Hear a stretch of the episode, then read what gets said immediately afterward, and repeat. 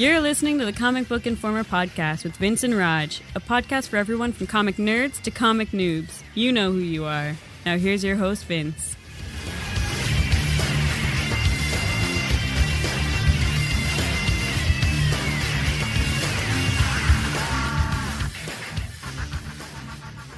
Hello, everybody, and welcome to issue 273 of the Comic Book Informer podcast, coming to you on July 26th, the first episode of our road to the end. Where now I think I need to be honest with everybody. I'm actually leaving the show to become a professional Pokemon trainer.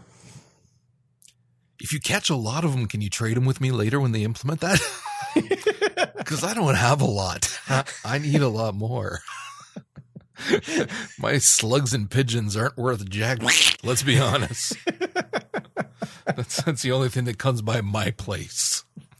And this fly looking tribble thing. I don't even know what the hell that is. so yeah, I need Pokemons, people. Send them to me. I'm, I'm looking at it right now, just in case that Eevee comes by. it might get lost and just kind of stumble close to my yard and then it'll be in my Wi-Fi zone. If so, it's mine. So if you just suddenly go quiet at some point, I'll know what's up. Oh, there it won't be quiet, I assure you. I sound like a very old man when I get out of a chair. So before we get into our discussion for today, I mean, this past weekend was Comic Con. And as I had told you in email, that was kind of one of the things I realized, like why I felt the need to kind of wrap things up here was that it was like a week before Comic Con. And not only was I not really interested in anything about it, but I'd forgotten it was happening until I saw the, the tweets of people arriving in town. I I knew it was going on, but for me it was primarily not because of the any kind of comic announcements so much as the TV and movie announcements, which Which kind of Yeah. overshadowed everything in my opinion anyway. Which let's be honest, were pretty freaking awesome. They were.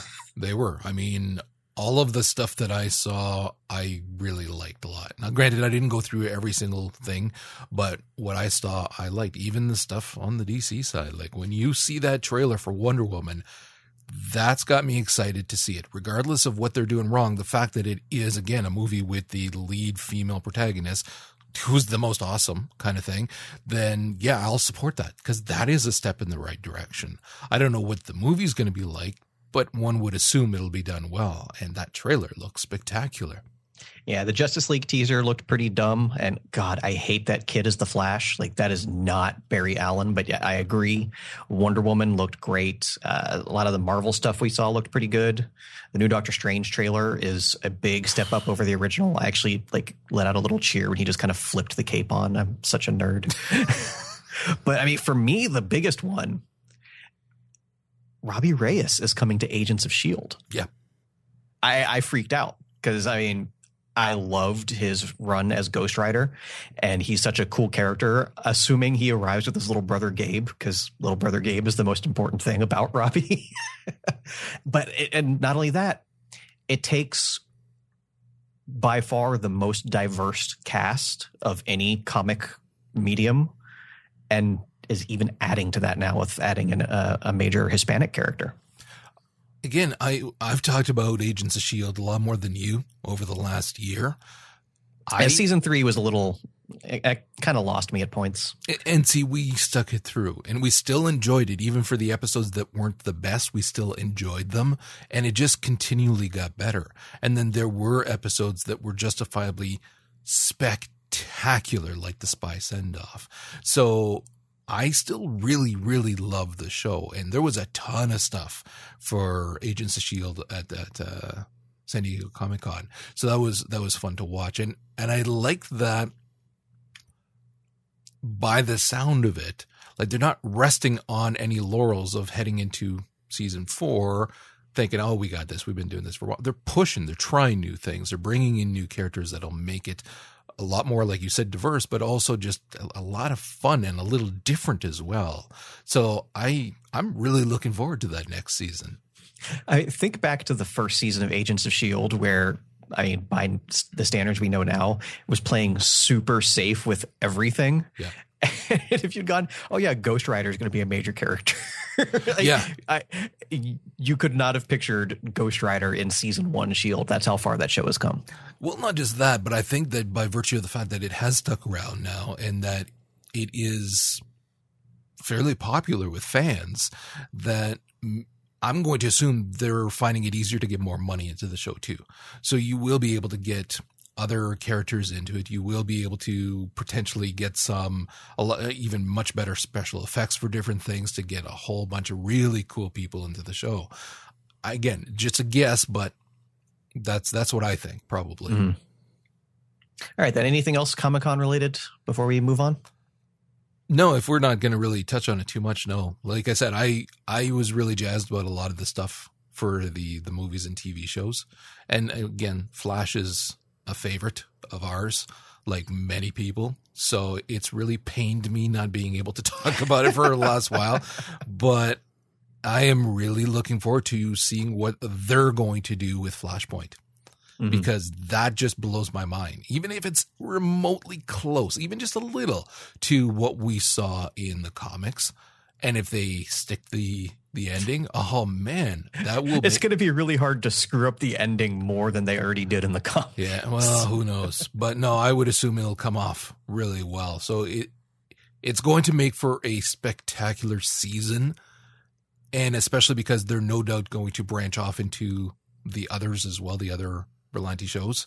So that's going to be cool as well to see those crossovers into those other shows, and Yeah, especially now that Supergirl is officially part of the family. yeah. So there's a ton for that stuff that I'm very very excited for. Mhm. That's All right, then. Yeah, with this week's discussion, uh, with these last few episodes, we're kind of breaking from our traditional uh, pattern and just, you know, I just want to sit back and just chat comics. What the hell was that sigh for? Pattern. Screw you, buddy. It's worked for us for 270 some odd episodes. It was completely unintentional. no, it was not. I was just fishing for the correct word. like hell you were. So I wanted to touch on some topics that we've briefly mentioned over the course of six ish years, but just, you know, just spend some time talking back and forth about in a longer form without having to worry about, oh, know, we got other things to get to. And this week I wanted to get back to, again, something we've touched on what really got us into comics. And not only that, for both of us, what got us back into comics after so many years away. So I guess we'll start chronologically. so, what first got you into comics, Raj? You know what's funny is I was thinking about that only just today because I I had to ask for the, your notes back again. Anyways, and I was thinking about it. You, you're ruining the mystique that we plan weeks ahead. You planned, I forgot, and apparently the emails got lost. The uh, I was thinking about that this afternoon because, like, I remember when I started buying comics and all that, but that wasn't really my first introduction to them Right. because you you do have to count, in this case, Archie comics. Absolutely. A lot of people started reading those when they were young. Now I'm talking young, young. It was funny because as I'm thinking about it, and it's not something that I think about very often because you don't remember when you're a kid all the time and think about everything. What happens when you have kids is that it gives you a, a much deeper sense of appreciation for your parents. I know it's an old cliche, but it's one of those things where you really don't know what I mean by this as much until you you have kids and you it's just those little awakening moments where you're like, "Oh, that's why they did that. Oh, they're human too and made a mistake." And all these other things. And in this case, we used to every morning we had a box of Archie comics, Archie and Jughead and all of those comics that would be bought at the grocery store at the checkout line every so often, not all the time, because we didn't have a ton of money. And so they were mm-hmm. safe too. These suckers were covers were ripped off, they were falling apart, tape holding them, but we never got rid of them. We had a box of them. And then what happened is that every single morning, my mother would send us to the closet to go find our comics. And there was myself and my two sisters. Go find your comics and get ready for breakfast. That A got us out of her hair, kept us occupied. A And- plus parenting. And then once we sat down with our comic, she would bring our typically peanut butter and jelly toast, and then we'd eat while we read. And it's funny because my mother actually doesn't read a lot. Her education level is quite low for a lot of different reasons. And, but she encouraged that in us. Read it. But again, you, th- when you think about it as a parent, you're like, that's goddamn brilliant because if you ever have kids, you know it is such a pain in the ass to get your kids to finish eating what you put in front of them. And what's funny again is I was thinking about it as I'm thinking about it with our kids, and I was thinking, we never really did that with our kids. We we would get them to eat and we'd eat together and, and whatnot, be it breakfast or, or, or dinner or whatever. And we didn't really have the comics out at the table to read because I didn't clue it in. And I can't tell you how often Oh my God, you get so frustrated with your kids They just finish eating. And they're staring off at nothing and they're just, it gets, trust me, it's freaking frustrating. she didn't have that problem. the worst she had to deal with was us fighting over who got to read the new one. Once we're sitting down at the table, you sit down, you eat, you read, and you just, the kids zone out. So they're not thinking about not eating and everything else and yakking. They're reading and shoveling food into their face. And I was sitting there thinking, God damn, she was brilliant. we didn't do that. And I'm sitting, holy, I wish we really would have at points. It would have helped a lot. And that for, for me was like my first introduction was comics. So we're talking like as, as young as I could look at pictures, we had those comics and it was one of those things where the old man would read them as well which is kind of nice when you got your old man sitting down and and he's the one that nabs the new one out of the the bags, the grocery bags when we get home, so that he can sit and read the new the new Archie, and uh, and then once I was when I was again quite young, I'd say I think it was under ten, I might have been nine or ten, was when I started my paper route, and I mean I grew up in a very very small town, very small town, and there were a couple of convenience stores, it's sold comics. And so I would hit those up with my money from the papers and eventually other jobs as well. And and that's how I started collecting quote unquote real comics of the your X-Men, your Fantastic Four and all that jazz. And what was funny is that again, the, I'm I'm certain that other people bought comics as well, but for the most part there was myself and my buddy and he was mm-hmm. my age. He was in my class. We were good friends, and we became even better friends because we had this love of comics. But what wound up happening is that it caused this insane competition for us to see who's going to get the comics in in any given week because we didn't have even in the the town that was the bigger town that was a little closer to us there was no comic shop until I was well into my teens. And close enough to stopping stop reading at that point, maybe a few years. And at that point, we would just head into town to buy comics, and we didn't have to worry about competing. But until then, especially when we were young, we got on those clerks' nerves like you would not believe. Because to come Tuesday morning, we were there before school very early and we kept trying each of us to get there earlier and earlier than the other one. And one would go to the one and one to the other and we'd kind of hope that the one that we wanted, the comics we wanted would be there. But yeah, that's back then distribution was Oh yeah. Iffy, I think, is giving it even too much credit. Yeah, we would. Like, it, it, was the stores got what they got. There, there oh, were yeah, no yeah. They, pre-orders. Yeah, there was exactly. no pull lists. Yep. So a lot of times you would be missing issues from runs. So I was missing specific uh, and, and like the end of a story arc for X Men or whatever because I didn't have it. And sometimes they never got it, and other times my buddy got to it first and it was one of those damn you but i knew that i had some that he didn't have so once the comic book shop opened in town then we would bike there which was dangerous as fuck. it's a bad highway. We would bike there, and or he'd bum a ride off of his parents, and uh, and then we'd spend hours there reading and buying comics.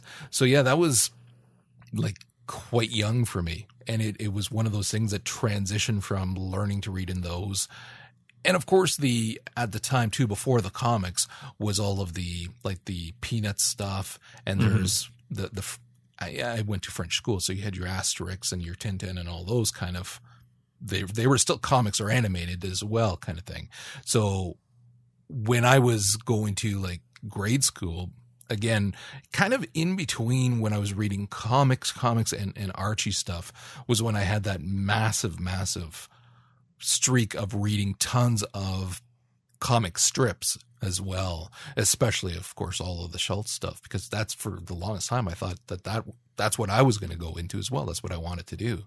So there was always up until my my mid teens when I stopped reading comics altogether. There was always some form of animated text that I read, which again really help with that idea of this being something that I really wanted to do. It turns out my artistic talent is not that good. that kind of held me back at some point there, but uh,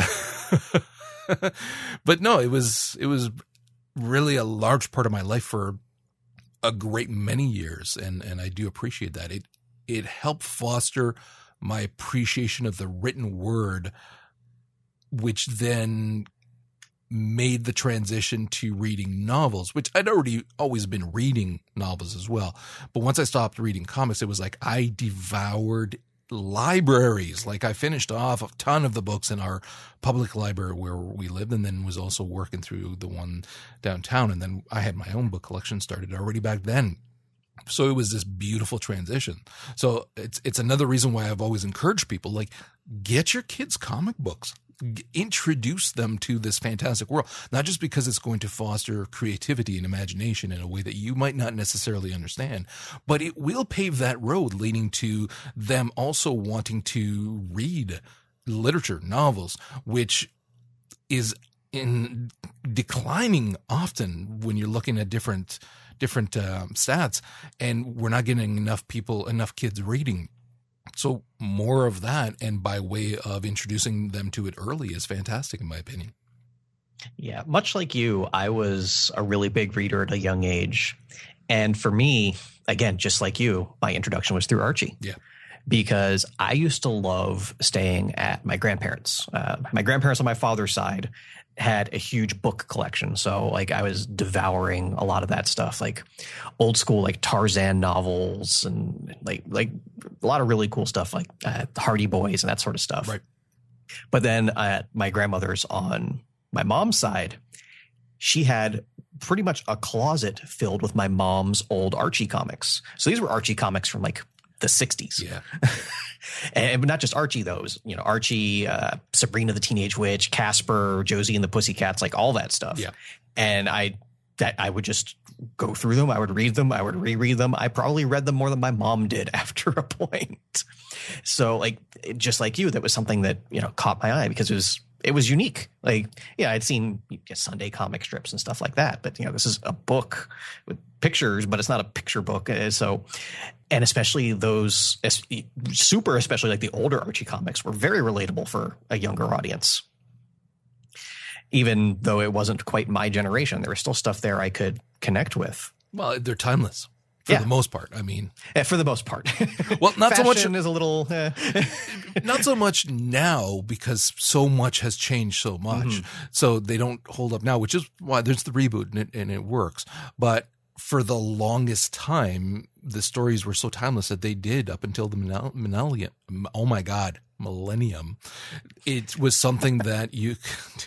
shut up that you could uh, you could relate to still even though it's that small quaint town that is more rare it was still case in point that's what we that's where i lived this very small town so it was something that you still could relate to on different fronts and it was actually a really interesting time because right around the point where I was like six, seven years old, that's when they started transitioning the Archie comics from the regular floppy comics into like the digest yeah, format. Yeah.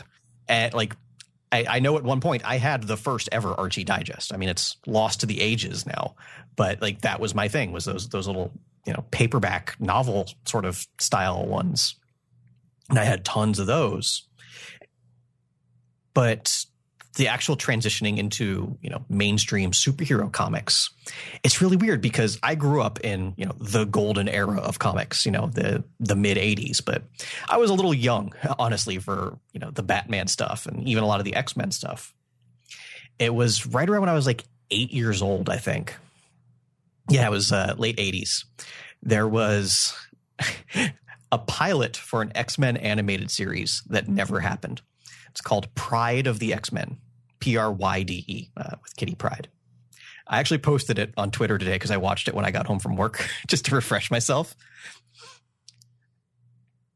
It's actually really good. like the animation for the time is fantastic. It's a great introduction to a lot of the characters. I mean, you look at how I feel about X Men comics today. The main cast consists of Kitty Pryde, Colossus, Nightcrawler, Wolverine, and Storm, with Cyclops and Dazzler thrown in there just because. Voice acting leaves leaves a lot to be desired, including but not limited to Wolverine's crazy Australian accent. the writing was on the wall for that. but I mean, aside from that, in this little, you know, half hour long cartoon with commercials, you know, 20 ish minutes without, it just instantly grabbed my attention. It was big, it was colorful, it was action. I mean, this little pilot had, I mean, Colossus going toe to toe with the Juggernaut, uh, Nightcrawler making a heroic sacrifice and saving himself at the last second by teleporting into the Blackbird as he was burning up on re entry to the atmosphere. Like, it was just so cool and so amazing.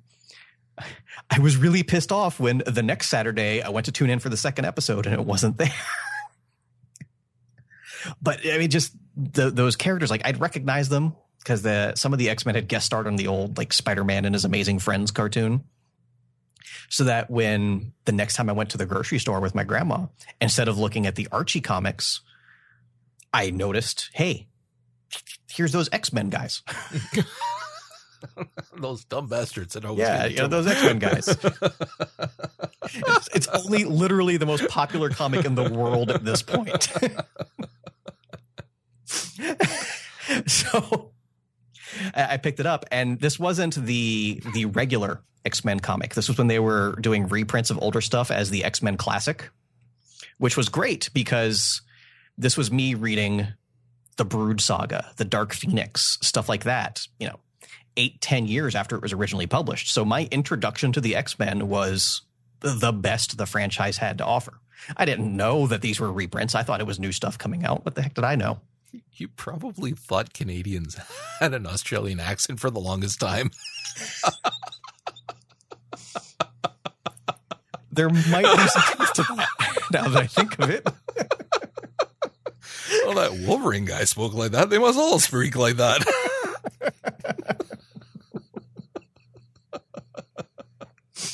I just got this vision of this little Vince seeing a Canadian saying, Good day, mate.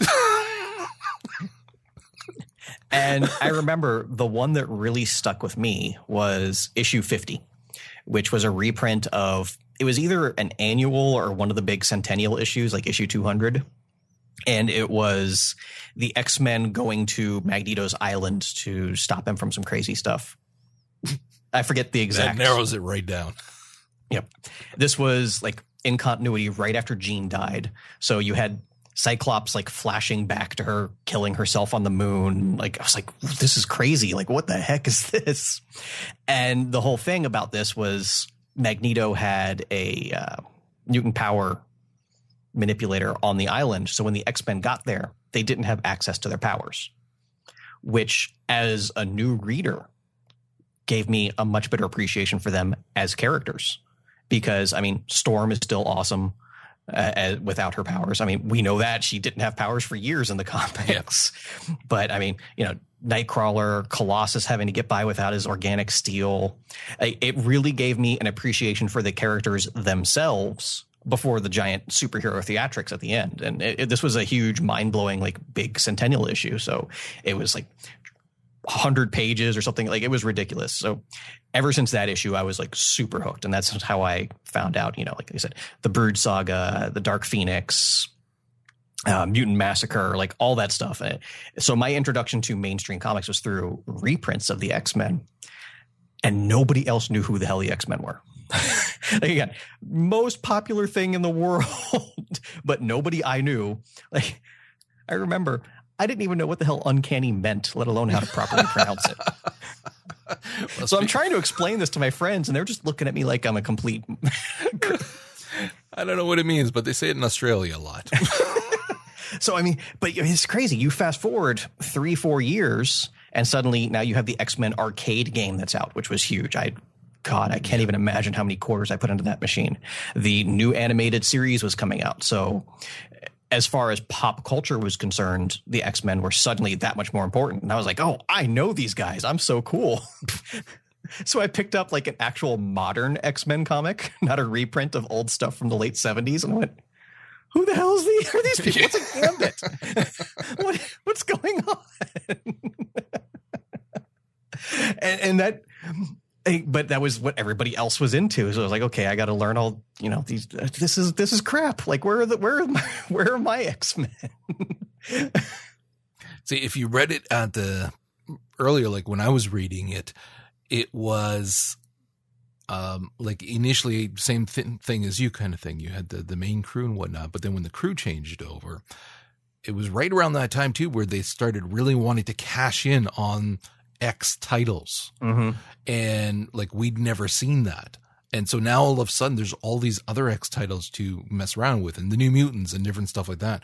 And so it really branched out and so much of it. That's where I first learned my disappointment for certain comic ideas. One of them being trying to cash in on something that is successful by doing the branch off and branding something X something just because you're trying to cash in on that that name, that brand, but it just not working. And there were so many of those that we would read and go, well, this is crap. They'd market it forever and you'd think, oh, this mm-hmm. is going to be freaking incredible. And then it comes out and you're like, well, just this is stupid. You know, when when a freaking young teenager can read something and go, oh, "This is ridiculous," you've failed. you really your writing was not on par there, and there was a lot of that back then. Mm-hmm. Yeah, I remember, yeah, the the whole big X Force thing when that happened, and then this this was also like right around the time when Image was becoming a thing, when everybody left Marvel to go form Image, and that was hugely popular. So I remember some friends bringing in some of their Image comics, you know, Spawn, uh, Youngblood, uh, Gen 13, a lot of that stuff. And I remember looking at it, I was like, this is pretty to look at, but these are friggin' stupid. Don't get me wrong. As a teenager, there was a lot to be interested in in some of that artwork, Marc Silvestri and uh, Jim Lee and those guys. But as far as remaining interested in the actual comics, like that's when I started to check out right there. But I guess I was I was the one that first got back into comics, and actually it wasn't that long of a gap for me. It was I remember this was early 2000s when the the Marvel movies were becoming a big thing again with Spider-Man and X-Men. And like I still had no interest in actually like reading the comics. And I remembered I don't even know what I was watching. It was something some nerd show on like the sci-fi channel on a Sunday morning or something. And they were talking about how Marvel was launching a new line of comics. Uh, with the success of the movies, uh, they were they really wanted to get these characters out there for new reader audience, and this is what we now know as the Ultimate line. It's like, oh, that's pretty cool. You know, I can pick up a Spider-Man comic, and you know, I haven't read Spider-Man since you know 1991, and I could pick up a new Spider-Man comic and know what the hell's going on. It interested me. It was something I always remembered, but I didn't like run out it wasn't until uh, a couple years later when I was working full time, my days off, I would go to the bookstore. Yeah, I just didn't have a lot of money to spend, so I would read the books at the bookstore. and I happened to be walking by the graphic novel section. I was like, "Hey, it's that Ultimate Spider-Man." Checked it out, loved it because I mean, it was Ultimate Spider-Man. It's been great since the first issue. and that, of course, the next thing I went was Ultimate X-Men because I was like, "Hey, X-Men, that's okay, this isn't very good. but then that led me into uh, Grant Morrison's run on New X Men, which was very weird.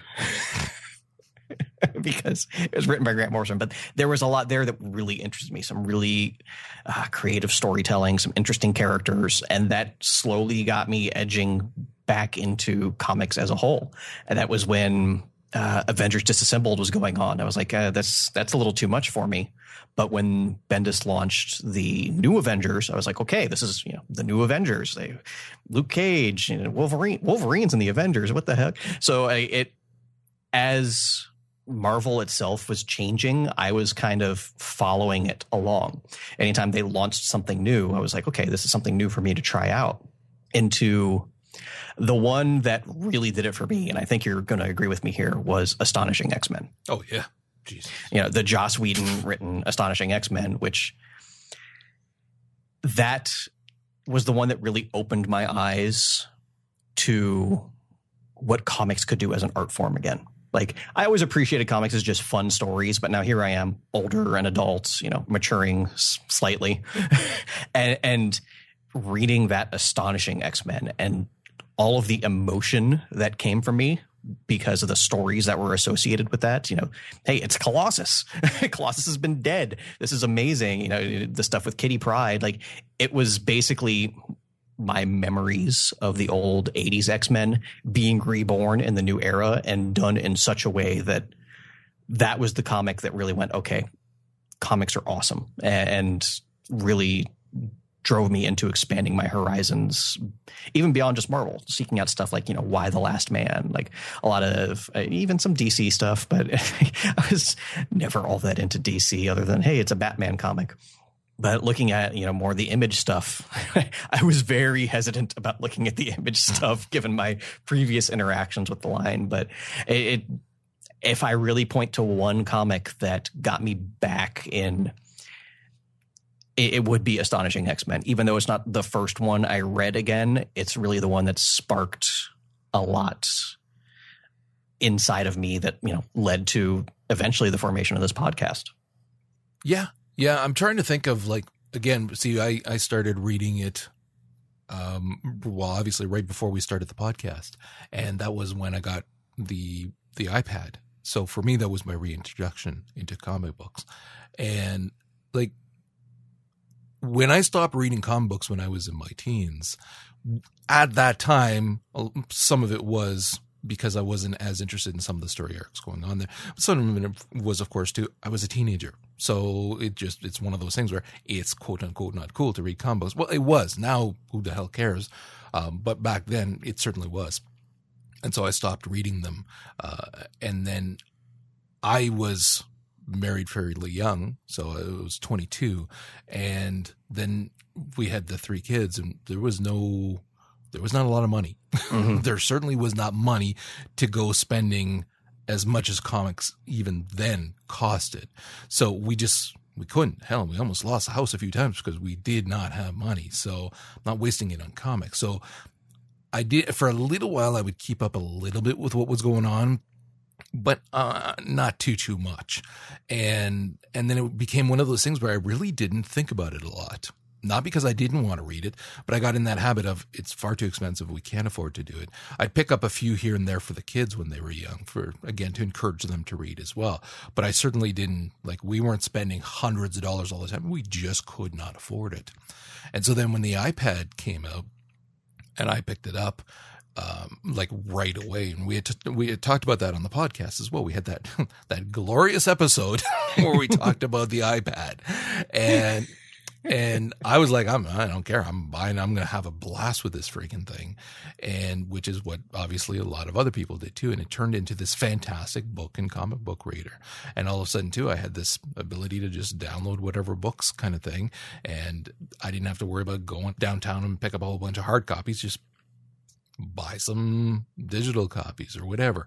So it really got me back into to reading them and it got me back into reading like specific story arcs that I was curious about too to see how much comics had grown since I'd read them. Because it's true, you go back and you read some of those and we grown. Like not all of them, but uh, quite a few of them, they don't quite hold up. And while Astonishing X Men was one of the first ones that I reread as well, and, and it blew my mind. Uh, War of Light was the, the big one mm-hmm. that I tackled. And I mean, there was a lot of freaking issues there. And I read all those son of bitches. and I loved it. There were some parts that weren't as good, obviously, but I, it opened my eyes to what comics had become which really made me excited to then catch up on a number of story arcs that I'd missed over the years and things like that. Yeah, back in the day, if a storyline went two issues, it was huge, let alone the dozens of issues that eventually the War of Light became. Well, see, I remembered when, uh, oh, hell, there's a lot more than that when you look at the tie ins. Mm-hmm. I remember, again, back when I was reading comic books, the they did that different tie ins all over, and you had to read comics you cared little about, very much like they do now but but worse. It, it was nobody Yeah. liked it even then. It was not cool. It was just a means of getting you to buy something that wasn't doing well in sales. And this here though was kind of an introduction again of well, it's gotten better because the tie-ins make a little bit more sense in those other issues and and it again it's it's far more organic way of telling a story which which worked especially when you're looking at it in collective works. So yeah for me it was that war of light in the ipad. And then which again at the time we were just transitioning for the Lore Gaming podcast and to Bow Down to Us. And Joe had a podcast, and I had the one that I was hosting, and I wanted you to be able to have one as well. And the comics one just made perfect sense. So, like, my reintroduction back into comics is tied very, very, very closely with the start of this podcast. And now, because it's ending, so is my comic collecting. this is all on your head. Uh, let's be honest. What are you missing out on? There's some cool stuff. Gwenpool. no, I wouldn't stop Gwenpool for you. Screw you, buddy. so before we wrap up, uh, anything over the last week that you want to touch on? oh, I didn't even think we were doing that. Eh, that's why it's an option. Well, give me a second to see. I'll cut out the pause here just to see if there's something. All right. Well, then while you're doing that, uh, I'll just say I really enjoyed uh, Star Wars this week. oh, I didn't read it. Uh, Darth Vader was cool, but also the actual Star Wars comic was a one shot focusing on an elite team of stormtroopers, and it was just badass start to finish. Like these guys are no nonsense hunting down the terrorists, well, as they call them. We know them as the rebels, and they they they teeter on that edge of making the characters relatable. But by the time the story wraps up, we're like, okay, they're still not the good guys. like they're interesting, but the, the comic ends with them about to torture a prisoner. So it, it, it balances of, okay, you're going to be interested in these people. They're going to be important going forward, but don't remember they're the bad guys. Yeah. But it, it was, it was a lot of fun. The artwork was fantastic. Cool. I got nothing apparently. All right, then. I probably deleted what I read off the iPad. I figured, what the hell? I'm not going to need it anymore. Fair enough. All right, then, and we're also, uh, like I said, passing on the, the typical format. Just wanted to focus on the actual larger discussions. So instead of new releases this week, uh, invitation to our listeners. Let us know what uh, what got again what got you initially into comics, and if like us and most people I know, you left for a while, what got you back into comics? So th- these are interesting stories, and seeing where people intersect with their interests and their growing up with an art form and then coming back to it as adulthood. I I think that's always such a fascinating story to hear from each individual perspective. So you can drop us a comment at comicbookinformer.com. You can tweet us at cbinformer. Or you can even send an email, Vince or Raj at comicbookinformer.com. I really, I'm legitimately interested in seeing uh, where other people are on the spectrum of coming into, leaving, and then coming back. So uh, hit us up. And then next week, we'll have another interesting discussion for you guys. So thanks for listening.